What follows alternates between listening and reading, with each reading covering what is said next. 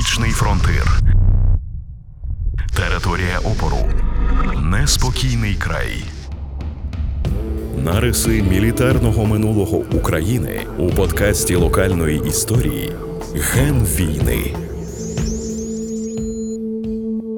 Вітання, прекрасні слухачі подкастів від порталу Локальна історія. Ми, сподіваюсь, дійсно є тим магічним порталом, який може чарівним чином перенести вас в світ далекого минулого.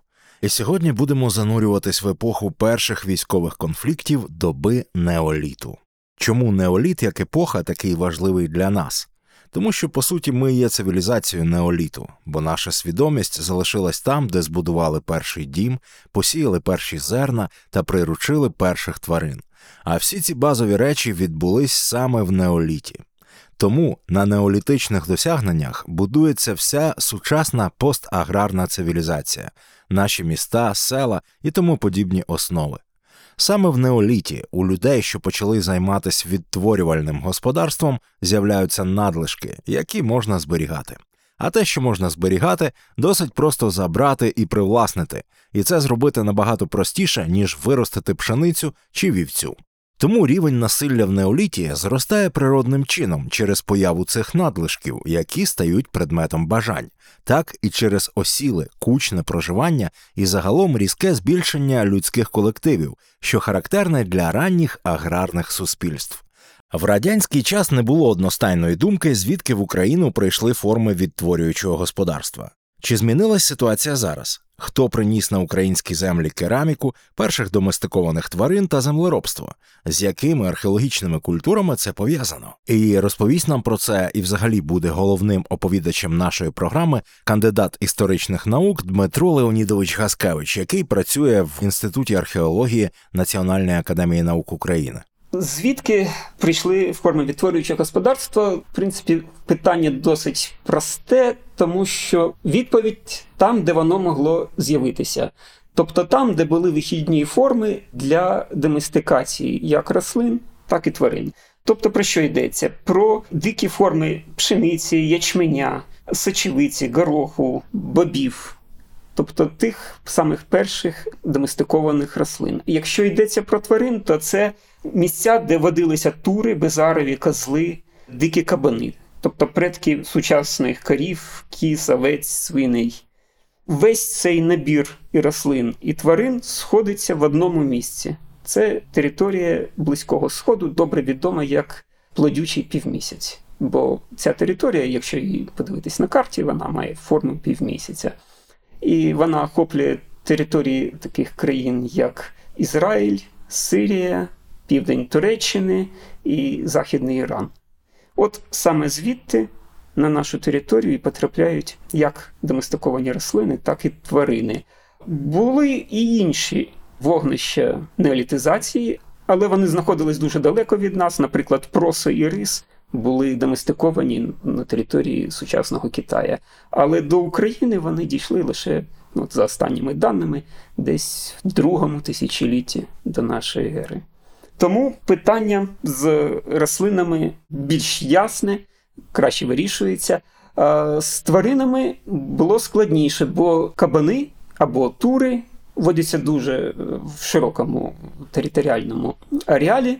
І в радянський час деякі дослідники дотримувались думки, що вони могли бути приручені прямо у нас на території України. Але сучасні генні дослідження знімають таку можливість, бо можна взяти кістку доместикованої тварини, провести відповідні аналізи і дізнатися, куди йдуть корені цього виду.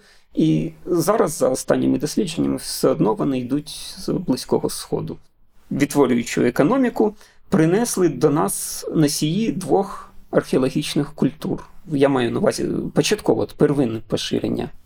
Найраніше це носії культури Кьореш, поширеної в Угорщині, і лише трішки на території українського Закарпаття. Вони не вплинули на неолітизацію по інший бік Карпат, тобто для більшої території України це епізод пройшов непомічений. А от наступники цих землеробів Центральної Європи носії культури лінійно-стрічкової кераміки, вони дійсно дійшли до Дніпра, і їх слід вже набагато краще помітний в археологічних матеріалах. І ще у вашому питанні стояло поширення кераміки. Правильніше сказати, що ми будемо говорити про поширення керамічного посуду, бо кераміка, як опалена глина, відома ще з часів верхнього палеоліту. От зовсім недавно було виявлені на території України невеличких шматочків опаленої глини, іноді з насічками якимись сформовані фігурки. Такі фігурки краще відомі в Чехії на пам'ятках Моравського палеоліту, але є і у нас. Тому ми обмежимось лише походженням керамічного посуду. Так от керамічний посуд в старому світі найраніше з'являється на самому сході континенту, на далекому сході, от приблизно в районі Зеленого Клину, в басейні ріки Амур, там, де Хабаровськ російський знаходиться. І він там з'являється 12 тисяч років до нової ери. З іншого боку, старого світу в Західній Африці є своє вогнище походження керамічного виробництва на території е, на південь від Сахари, території країн, такі як Судан, Малі, близько 10 тисяч років до нової ери. Тобто, от так з двох протилежних боків вони поширювалися і в Європу, і в Азію. Судячи з усього, територія України за своїм розташуванням знаходиться на межі цих двох можливих ареалів. Тобто південь і захід України він завжди був в сфері впливів Балкан, а на Балкани неоліт і всі його атрибути потрапили з Близького Сходу. А північ і схід України це лісова зона, це частина величезного такого поясу лісів, який починається від Тихого океану і доходить ну, приблизно до Бельгії, до Данії. Відповідно, на території України може бути кераміка як близькосхідного, так і, скажімо так, далекосхідного походження. Як бачимо, неоліт і неолітизація є достатньо непростим явищем, і всі ті, хто звик сприймати неоліт в рамках лінійних концепцій з вузівського курсу археології, будуть здивовані. Як і був здивований я, коли готував цю програму, як бачимо, існував і субнеоліт з керамікою, але без сільського господарства, і докерамічний неоліт, і взагалі мезоліт з керамікою. Це важливо розуміти перед тим, як ми перейдемо безпосередньо до розтрощених шліфованими сокирами черепів. Для цього розглянемо одну з ключових в українському неоліті культур Бугодністровську. Як зараз розглядають її походження, дізнаємось у Дмитра Гаскевича. Це була найкраща досліджена культура завдяки роботам українського археолога Валентина Даниленка. Вже в 50-х роках були досліджено кілька десятків пам'яток, і через це інші культури, інші пам'ятки розглядалися крізь призму богодністровців. Чим вони цікаві? Тим, що це були мешканці землеробського фронтіру, прикордонної зони, по якій проходила межа між давніми землеробами і мисливцями. І тривалий час, от ще з часів досліджень Даніленка, вважалося, що самі богодністровці, тобто мешканці долини Південного Бугу і Дністра, що вони вже перейшли оцю межу неоліту, що вони були землеробами. Але останні дослідження спростовують такий підхід, бо він ґрунтувався на таких знахідках, як порогові мотики, які вважались землеробськими знаряддями, а також відбитки зернівок на Богодністровській кераміці. І сучасні технології, зокрема використання реплік цих відбитків, зроблених е, з синтетичних матеріалів, а також їх вивчення під скануючим мікроскопом, показало, що це все ж таки не були ще доместиковані рослини. Мотиками могли не тільки вспушувати землю для землеробства, але й використовувати її в господарстві для інших цілей, наприклад, викопувати крем'яну сировину або копати ями господарські чи могильні для поховання. Вивчення кісток тварин теж показало, що на них нема слідів доместикації. Отже, богодністровці були ще субнеолітичними мешканцями. Але вони жили в безпосередній близькості до землеробів, і вони з ними контактували. Це помітно по керамічним виробам, які орнаментовані у стилі, притаманному саме землеробам, а також у формах кераміки, теж характерних для землеробських суспільств. Крім цього, на богодністровських поселеннях трапляються безпосередні імпорти тобто речі, зроблені землеробами і які потрапили внаслідок якогось обміну. Незважаючи на те, що богодністровська культура добре вивчена, для розуміння масштабу зауважу, що нині у середньому Подністерії загалом відомо лише 18 пам'яток зі знахідками уламків керамічного посуду, що можуть бути співвіднесені з богодністровською культурою. Отже, якщо богодністровці були субнеолітичною культурою, яка ще не знала відтворювальних форм господарства і були жителями фронтиру між спільнотами мисливців та землеробів, то чи були збройні конфлікти між спільнотами мисливців та землеробів того часу? Чи це субнеолітичне населення, ці богодністровці були певним щитом між мисливцями і істинними землеробами? Отож, про конфлікти неолітичних і мезолітичних спільнот на території України, якщо були такі, нам розповість Дмитро Гаскевич. Ми маємо свідчення обміну і мирної взаємодії землеробів та мисливців. Генні дослідження показують, що це були не тільки контакти такого обмінного характеру, але і спільне проживання, бо серед знахідок людських залишків в печері Вертеба, це трипільської культури, деякі мають гени притаманні саме мисливсько-рибальському населенню, яке мешкало на території Європи задовго до неолітизації. Тобто відбувався між цими суспільствами обмін шлюбними партнерами. Тому говорити про якісь конфлікти у нас нема археологічних підстав, ми їх не простежили. Але етнографічні дані свідчать, що такі конфлікти були більш ніж ймовірні. Швидше за все, вони такі були. Вся історія людства від самого появи вона супроводжується конфліктами.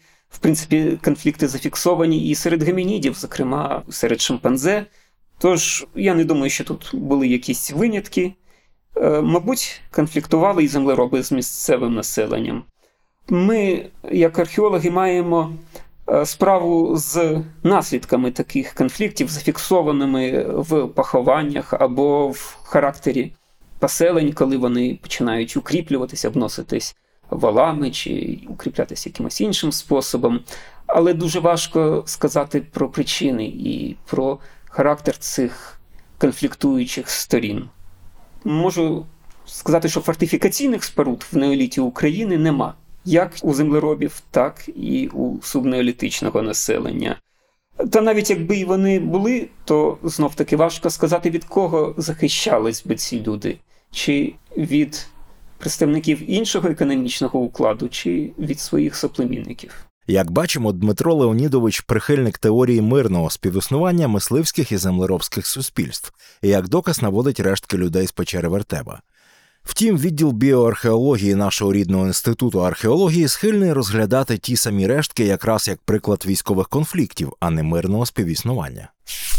Нинішній стан проблеми походження та антропологічного складу населення трипільської культури потребує узагальнюючого аналізу усіх доступних антропологічних джерел, які все ще залишаються обмеженими. Останнім часом досліджено нові матеріали пізніх етапів трипілля, черепи з поселення більшівці, жіноче поховання під фундаментом Успенського собору в Києві та краніологічну серію з печери Вертеба. Визначено їх антропологічний тип, що дозволяє уточнити співвідношення протоєвропеїдного та середземноморського компонентів у складі трипільців.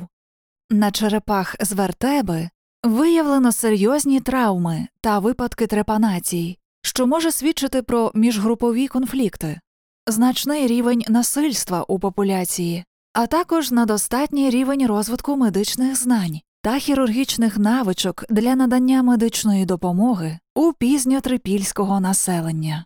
З розділу Історія відділу біоархеології на сайті Інституту археології. Однією з визначальних рис неоліту є міграції. Вважається, що території мисливських суспільств були більш-менш визначені і сталі. Їх міграції прив'язані виключно до сезонних міграцій промислових тварин. А у випадку з першими землеробами міграції були пов'язані з освоєнням нових територій і відбувались інтенсивніше. Якщо спробувати реконструювати просування неолітичної людності з близького сходу на територію України, як вона відбувалась, наскільки масовими були ці просування, чи був у них транспорт, і чи доводилось їм боротися за нові землі?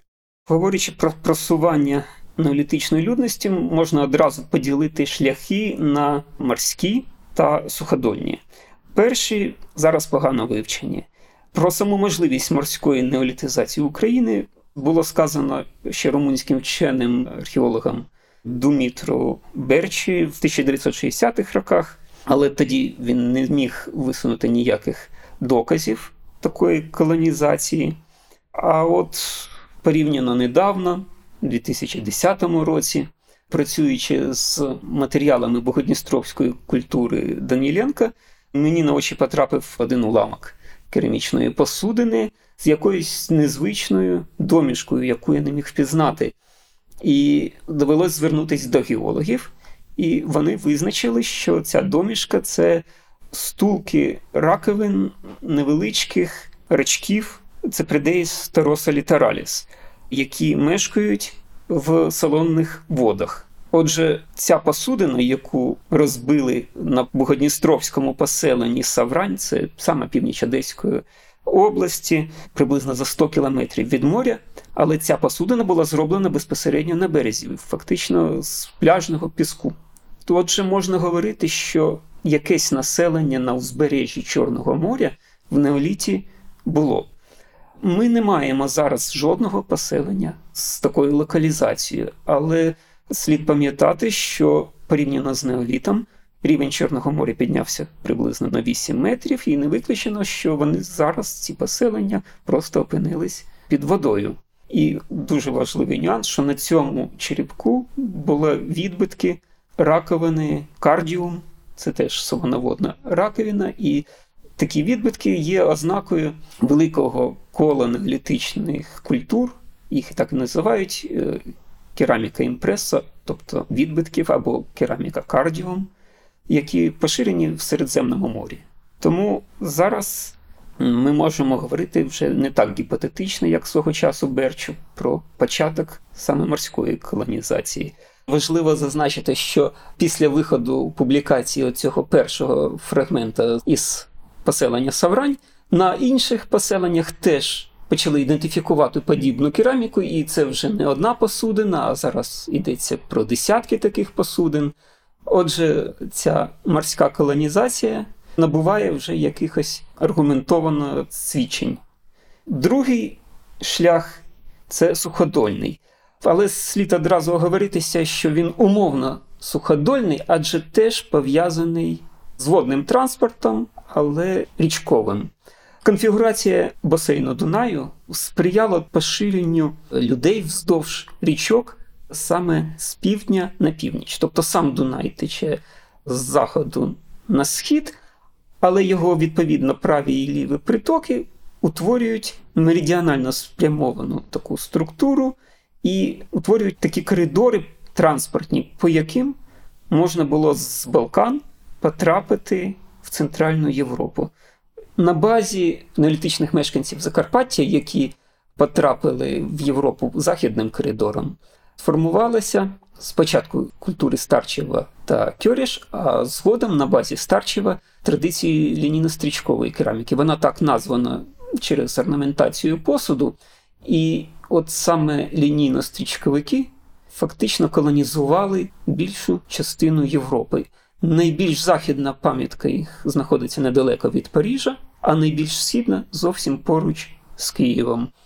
І якщо кріжське населення, кьорішське, воно просувалось вздовж річок, і це чітко простежується, то лінійно-стрічковики пересувались і по вододілах. Ніяких колісних транспортних засобів у них не було. Напевно, вони використовували в'ючних тварин, а також могли е, користуватися якимись примітивними санями взимку або волокушами влітку, або несли свої пожитки на собі. Слід сказати, що неолітизація, це поширення лінійно-стрічковиків відбувалось дуже швидко. З історичної точки зору, це ну, фактично блискавично впродовж е, десятиліть вони освоювали сотні кілометрів. Але це не було суцільним освоєнням, коли вони вирубали ліси, там перетворювали їх на поля, які засаджували. Ні, навпаки, ми маємо невеличкі анклави, які складаються з кількох поселень, і навколо них сотні кілометрів диких лісів, напевно, заселених отою субнеолітичною або навіть мезолітичною людністю. Зокрема, такий анклав поселення Віта Паштова під Києвом, вони були просто відірвані від основного ареала. За нашими даними, найближче поселення цієї культури от, було аж у Рівненській області. Тобто 200 кілометрів диких лісів і от такий осередок неолітизації. Судячи з усього, мешканці цих поселень жили не так з землеробством, як виконували функції якихось, скажімо, обмінних операцій. Тобто вони займались контактами з місцевим населенням.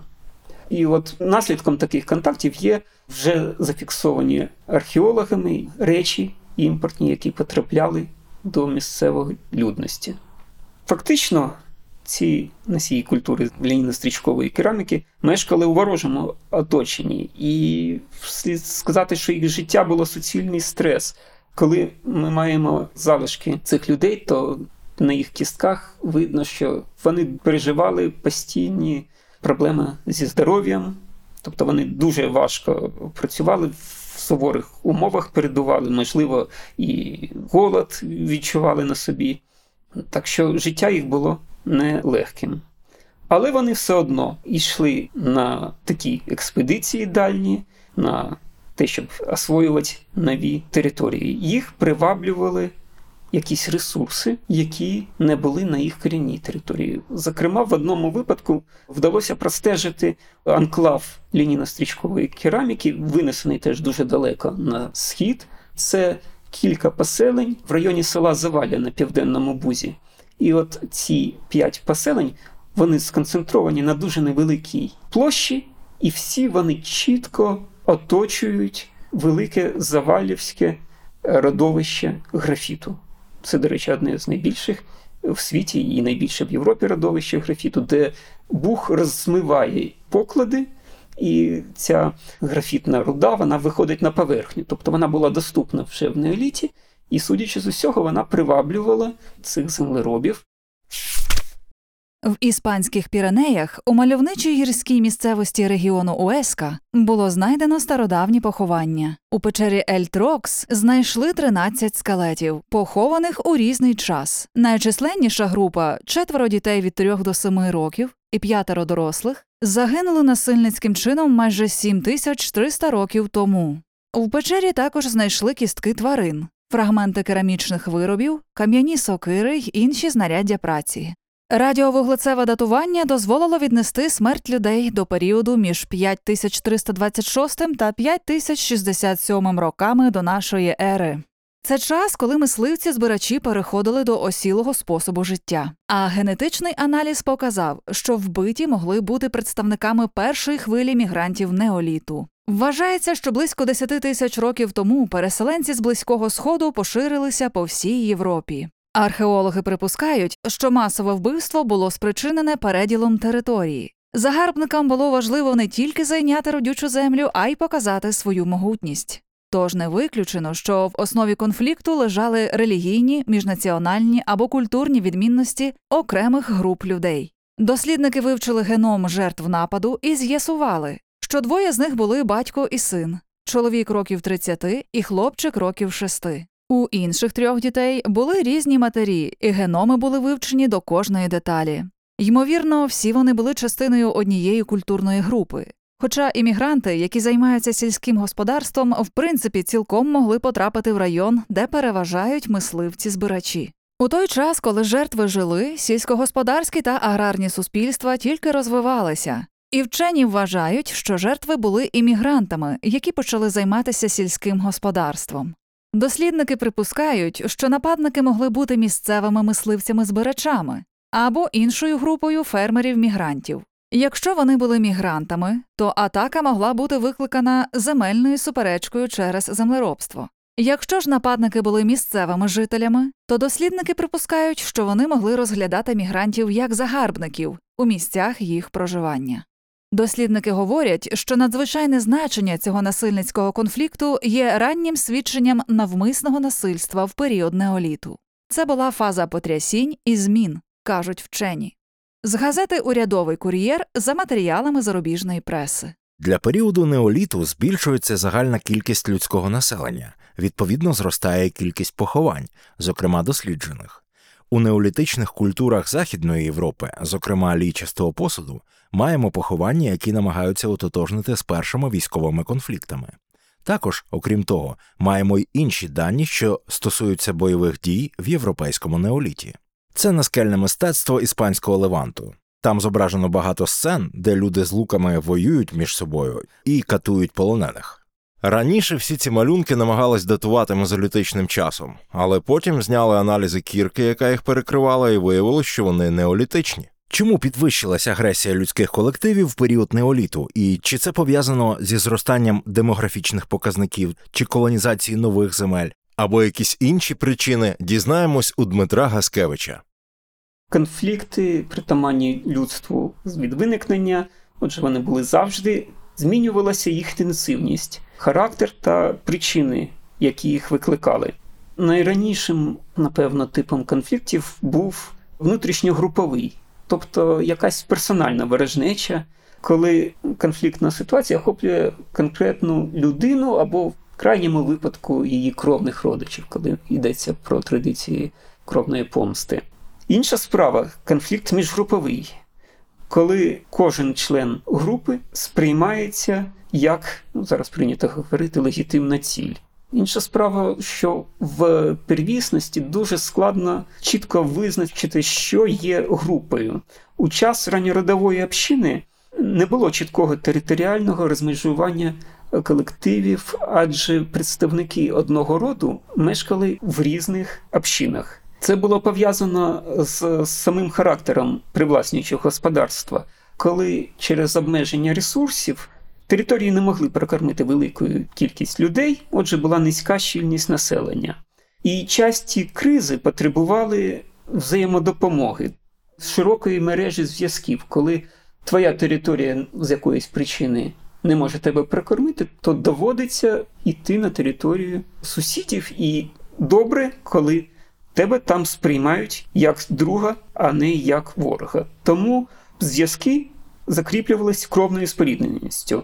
Мисливці охоче віддавали своїх доньок та сестер заміж і брали дружин з інших колективів. Але в неоліті, в землеробських суспільствах ситуація змінюється і досить серйозно. Землеробство вимагає сілості, люди стають менш мобільними. Стабільне надходження їжі від землеробства та скотарства сприяє росту населення. Відповідно, стає більше дітей. Можна за рахунок зростаючого цього демографічного потенціалу обробити ще більше полів, здобути ще більше їжі, відповідно, ще більше людей. Запускається така ланцюгова реакція. В поселеннях накопичуються надлишки, бо землеробство це галузь, яка дає досить багато продукту відтермінованого споживання. Отже, ці надлишки зберігаються, вони перетворюються на те, що називається багатство. Ще більш придатне до накопичення продукт скотарства. Скотарство це ідеальний ресурс для накопичення. Великі общини, які мають можливість здобути такі ресурси шляхом обміну, вони стають самодостатніми. І вже не треба мати велику розгалуджену мережу родинних зв'язків. Тобто на поселенні живе багато людей, і населення цих поселень ділиться на кілька екзогамних груп, які брачуються між собою. І жінок віддають заміж вже не так охоче, бо це основний робочий ресурс землеробів. За них вимагають шлюбний викуп. І людина заможна може забезпечити собі утримання і кількох дружин, а бідна не набере цього викупу і на одну. Звідси початок соціального розшарування. А розшарування викликає певну напругу в суспільстві. І от вважається, що одною з рушійних сил колонізації неолітичної було саме розселення невдоволеної частини громад, певним чином знедоленої, які шукали собі кращого життя на ще неосвоєних диких землях. Це було можливо на периферії вздовж фронтиру землеробського. А от в центральних частинах ареалу землеробських культур, де не було можливості кудись переселитися, проблему вирішували через рейдерство. Тобто землю, багатство можна було відібрати, просто вбивши їх господарів, а жінку захопити силою без шлюбного викупу. Тому в центрі е, ареалу от лінійно-стрічкової культури ми маємо кілька прикладів масових вбивств. Зокрема, це поселення Тальхайм, е, Шлекс, Аспорн, Херсхайм. Слід зазначити, що взагалом для цієї культури зараз відомо близько трьох тисяч поховань. І в середньому на 10% цих скелетних залишків знаходять сліди травм. А от на перерахованих мною поселеннях цей відсоток досягає половини. Тобто ми маємо справу з масовим вбивством людей. І слід пам'ятати, що не кожна людина, яка загинула насильницькою смертю, буде мати її ознаки на своєму тілі, адже могли бути пошкоджені м'які тканини, і на кістках це ніяк не позначилось. Крім того, поховання, про які йдеться, вони були здійснені одноразово. Це одноразове поховання великої кількості людей. І от цікаво, що структура похованих вона відбиває зріз групи цілого поселення. А от у випадку з Тальхаймом там є один нюанс, що там присутні серед похованих чоловіки, діти, але нема жінок. Тобто тут чітко видно, що жінки стали бранками нападників. На жаль, Україна не так добре вивчена щодо поселень культури лініно-стрічкової кераміки. З нашої території відомо таких достеменних лише три поховання. Одне було досліджено в 30-х роках, і ми мало що про нього знаємо. Це Баїв на Волині. Друге досліджувалось в 50-х в поселення Незвисько, це Івано-Франківщина на Дністрі.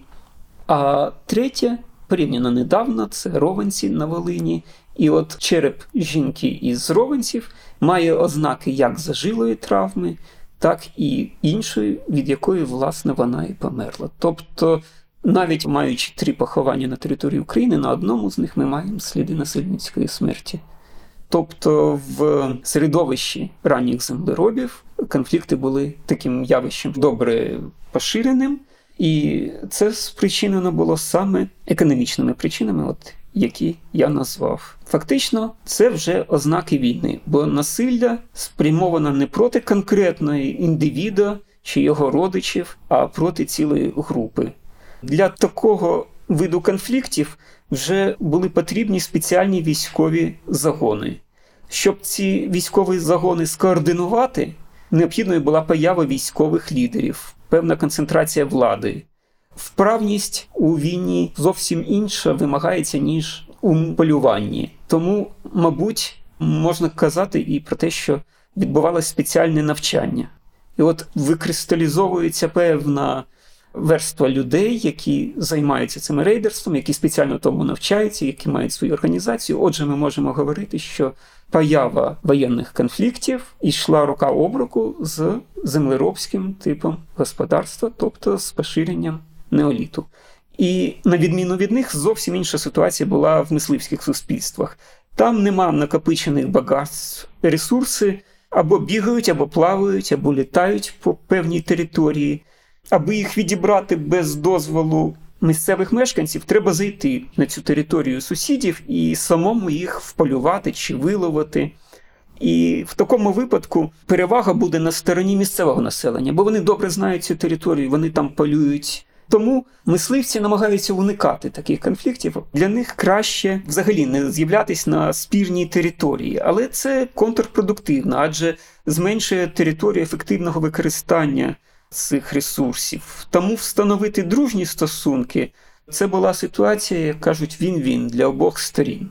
Тому у мисливців не може бути от такої справжньої війни на винищення, бо для них просто нема причин. Через свою мобільність вони радше уникнуть конфлікту, ніж вступати в нього з непередбачуваними наслідками. А землероби змушені боронитися, адже розчищені та оброблені поля чи великі будинки із собою не забереш. У Словаччині археологи дослідили доісторичну братську могилу, в якій містилися рештки 38 людей. Біля кісток не знайшли черепів, за винятком одного він належав дитині. Як повідомляє Heritage Daily, цьому похованню може бути 7 тисяч років. Антропологиня Скільського університету Катаріна Фукс, яка працювала на розкопках, зауважила, що ці безголові тіла відрізняються від традиційних поховань, знайдених раніше у тому ж регіоні. За її словами, рештки збереглися достатньо добре, тож науковці мали змогу дослідити кістки шиї. Перший хребець, що знаходився безпосередньо під черепом, він був недоторканим. Це свідчить про те, що голови були відрубані дуже гострими інструментами. Може здатися очевидним припустити різанину з людськими жертвами, можливо, навіть у зв'язку з магічними чи релігійними ідеями. Військові конфлікти також можуть відігравати роль, наприклад, конфлікти між сільськими громадами або навіть у цьому великому населеному пункті. Можливо, ці люди стали жертвами мисливців за головами, чи їхні односельці практикували особливий культ смерті, який не мав нічого спільного з міжособиснісним насильством. Так прокоментувала знахідку керівниця проєкту Марія Вундерлік. Хоча і складно визначити причину смертей у масових захороненнях, як ви чули з приводу неолітичного поховання безголових у Словаччині, але явно слабо віриться у неоліт як у золотий час співіснування мисливців та землеробів. В своїх сміливих фантазіях у пошуках наукових сенсацій, звісно, я уявляю собі масові битви вправних лісових мисливців в шкурах і близькосхідних мандрівників зі шліфованими сокирами. Все ж таки, як бачимо, більш вірогідними були конфлікти в середовищі землеробів, аніж війна двох світів і моделей економіки. Оці рейдерські загони, що стали прообразами майбутньої касти воїнів, про які розповідає Леонід Гаскевич, мали мати і специфічну зброю. Неоліт відзначається революційними технологіями в обробці каменю. Чи виділяють для епохи неоліту зброю, призначену для вбивства людей, і чим вона відрізняється від знарядь полювання, зараз дізнаємось. Серед археологів і істориків поширена думка, що до появи меча спеціальної зброї, призначеної для вбивства людей, не існувало. Звісно, людей вбивали, але тими ж самими знаряддями, які використовували для полювання, тобто лук, стріли, спис, праща, або працювали такі знаряддя, як сакири чи молоти. Але все ж гадаю, одне знаряддя з'явилось на території України саме в неоліті і саме для застосування в сутичках з людьми, а не тваринами. Це шліфовані кам'яні булави з просвердленим отвором. Таку булаву знайшов український археолог Дмитро Якович Телегін в Микільському могильнику у Надпоріжжі. Вона невеличка, діаметром 5,5 см. Вироби такого типу добре відомі на Близькому Сході, проте і там вони не повсякденні, не широко розповсюджені. Вважається, що це не тільки зброя, а ще й символ влади, можливо, влади саме військової, пов'язаної з цією новонародженою верствою воїнства. Це дуже статусна річ. І оцей її статусний характер зберігся до недавніх часів. Достатньо згадати булави та перначі воєначальників середньовіччя, зокрема українських та польських полковників, воєвод, гетьманів. Зображення булави використовується навіть в сучасній воєнній формі українського генералітету. Саме до часів неолітизації відноситься поява в археологічних пам'ятках території України речей, що можна трактувати як першу спеціалізовану військову зброю. Кам'яних булав та різних видів сокир молотів, виготовлених із твердих порід каменю, досить часто складної, навіть вишуканої форми. Ці інструменти спеціально були винайдені для ураження супротивника людини. В них дослідники часто вбачають інсігнії влади, що не заперечує, а навпаки, підкреслює їхню військову бойову функцію. Важливо відзначити, що всі ці речі свідчать про появу на території України розвинутої техніки обробки твердих порід каменю, методами шліфування та сверлення, відомих у попередні часи тільки на Близькому Сході. Тож, на мою думку, виникнення військової справи на території України було складовою частиною процесу неолітизації цього регіону Європи, що протікав під впливом міграційних процесів із Близького Сходу та Балкан. Віктор Клочко озброєння та військова справа давнього населення України. Окрім неодноразово згаданих булав і шліфованих сокир, до епохи неоліту відносять ще дуже цікаве наступальне озброєння це пращі. Зокрема, нещодавно дві рідкісні відполіровані кам'яні кулі були виявлені в гробниці доби неоліту біля берегів Шотландії на Оркнейських островах. Поховання датується 5500 років до нової ери. Також там було виявлено фрагменти кісток та керамічного посуду. Також до неоліту, однак вже близькосхідного, відноситься зображення пращника в знаменитому комплексі Чатал-Гуюк, яке датується близько 7 тисяч років до нової ери. До епохи неоліту такий дослідник воєн у кам'яній добі, якого ми багато цитували в попередній програмі, Леонід Вишняцький відносить появу перших обладунків.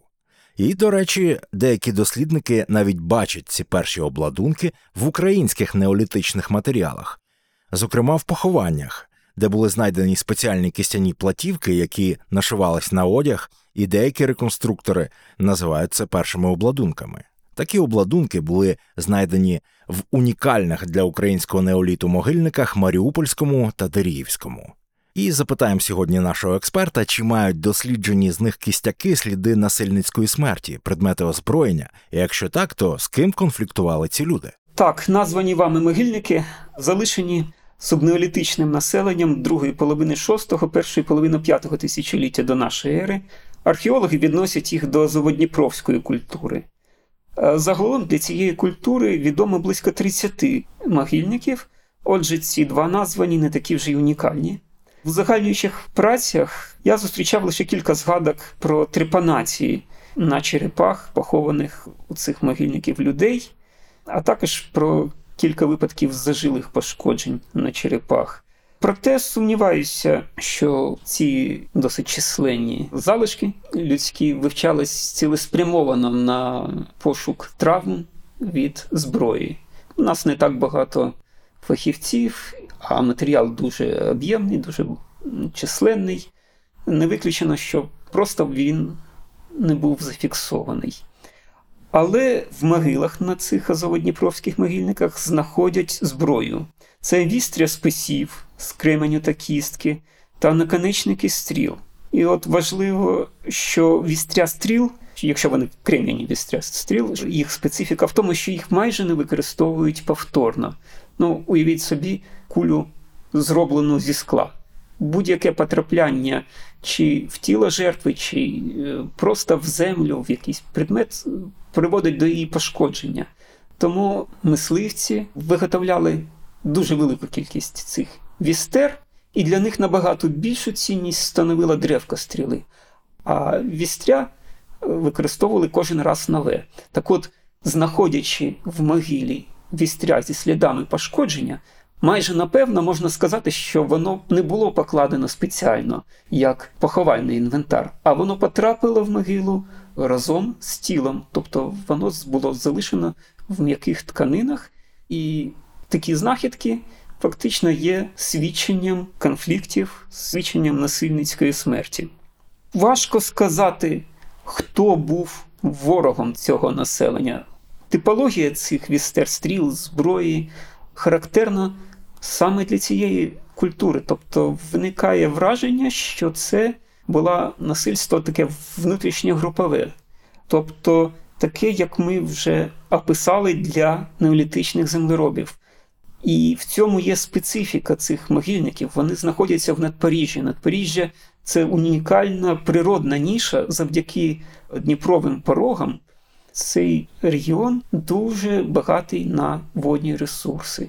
Зокрема, по Дніпру вгору піднімається на нерест деякі види риб, і вони дуже цінні промислово, бо лише зрілі особини піднімаються, тобто вони великого розміру, вони придатні для вилову, і на порогах це робити легко навіть за допомогою різних ловушок. Це дуже високопродуктивний лов.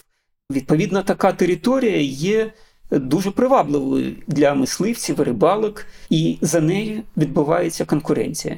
Кожна община намагалася контролювати свою територію, а для цього треба було на ній постійно знаходитись. Тобто субнеолітичне населення порогів воно осідало, утворювало якісь більш тривалі, ніж притаманна більшості мисливців і рибалок поселення. А де є осілість, там є умови для накопичення певного багатства, і далі запускається от той механізм, який вже був описаний. І таким опосередкованим свідченням, що ці процеси мали місце на Дніпрі, є і характер цих могильників. Якщо на ранніх етапах поховання здійснювалось в окремих могилах, які розташовані поруч, то на пізніх ми маємо перехід до великих ям усипальниць, де багато, мабуть, родичів ховались е, впродовж тривалого часу. І як археологи це трактують таку зміну поховального обряду, як ускладнення суспільства. Тобто групи почали ділитися в межах одних общин виникають нові утворення, кожна з яких от має цю свою колективну яму усипальницю. А де є сегментація, де утворюються певні групи, там між ними виникають і конфлікти. Тобто іде ворожнеча вже не на особистісному рівні, а міжгрупова. Як ми казали, це вже є ознакою рейдерства. І знов таки рейдерство можливо там, де є накопичення ресурсів. А природа надпоріжжя дозволяла їх накопичувати, тільки це не е, скотарські, не землеробські ресурси, а ресурси рибальництва, а також сама територія становила цінність. Крім того, слід зазначити, що пороги це ще й контроль над транспортною артерією. Бо Дніпро це одна з найбільших річок Європи. Майже напевно по ній відбувались якісь операції, які зараз би назвали торговельними, тоді це було обмін. І в могильниках є матеріали, які вказують, що до цього місцевого населення потрапляли вироби, зроблені на віддалених територіях. Зокрема, там є прикраси, що незвично для мисливсько-рибальських поховань інших територій. Там є перші вироби з міді трапляються. От та булава, яку я згадав, Микільський могильник, це саме в Надпоріжжі. На момент виходу програми унікальна пам'ятка Маріупольський могильник перебуває в окупації. Але хочу сказати, що це далеко не єдина, як говорив Дмитро Леонідович, пам'ятка населення Дніпродонецької культури. Вони відомі на Сіверському дінці в узбережжі Азовського моря і в степовому Криму. Поодинокі пам'ятки цього типу відкриті поза межами України на північному Кавказі і Нижньому Дону. А водночас на захід від Дніпра відомий могильник Сакаровка, розташований у Республіці Молдова, і у 2015 році опубліковано знаменитий могильник Гард у Побужжі, який теж залишила людність Дніпродонецької культури. Наостанок дізнаємось у нашого експерта, чому землеробські та скотарські культури врешті перемогли мисливців, які, в принципі, все життя займалися вбивствами. Що їм допомогло, розповість Дмитро Гаскевич. Ну, гадаю, що через різницю в демографічному потенціалі землеробів банально було більше, і оскільки їх було багато, вони були краще організовані. Їхні суспільства були більш складними. Крім цього, природа мобільних мисливських колективів, які при зустрічі з потужнішим супротивником швидше уникнуть сутички, ніж будуть опиратися, не сприяла тому, щоб вступати з цим численним землеробським населенням в конфлікт. І, зрештою, не факт, що от таке бажання опиратися у мисливців виникало.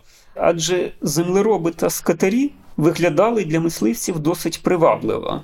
Вони володіли престижними речами, які цінувалися в більш простих суспільствах, якісним глиняним посудом, домашніми тваринами, які завжди під рукою, на яких не треба полювати, напевно, алкоголем, який виготовляли землероби. Також у землеробів були більш досконалі знаряддя, зокрема, от е, шліфовані, рідкісні прикраси.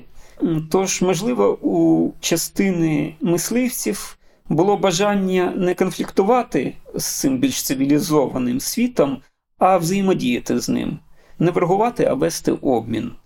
І це добре відомо по етнографічним та історичним прикладам взаємодії двох світів вздовж землеробських фронтірів. Дорогі мої нащадки землеробів і зовсім трошки мисливців. Сьогодні на чолі з Дмитром Гаскевичем ми намагалися з'ясувати природу людських конфліктів доби неоліту, розбирались у хронології та сутності неоліту, намагались використовувати по максимуму матеріали з території України. Цей випуск для вас підготували Павло Нечитайло, Яна Шпачинська та Максим Лижов. До нових зустрічей у гені війни. Чи вплинули на нас війни і конфлікти далеких часів? А якщо так, то як саме? Нариси мілітарного минулого у подкасті локальної історії Ген війни.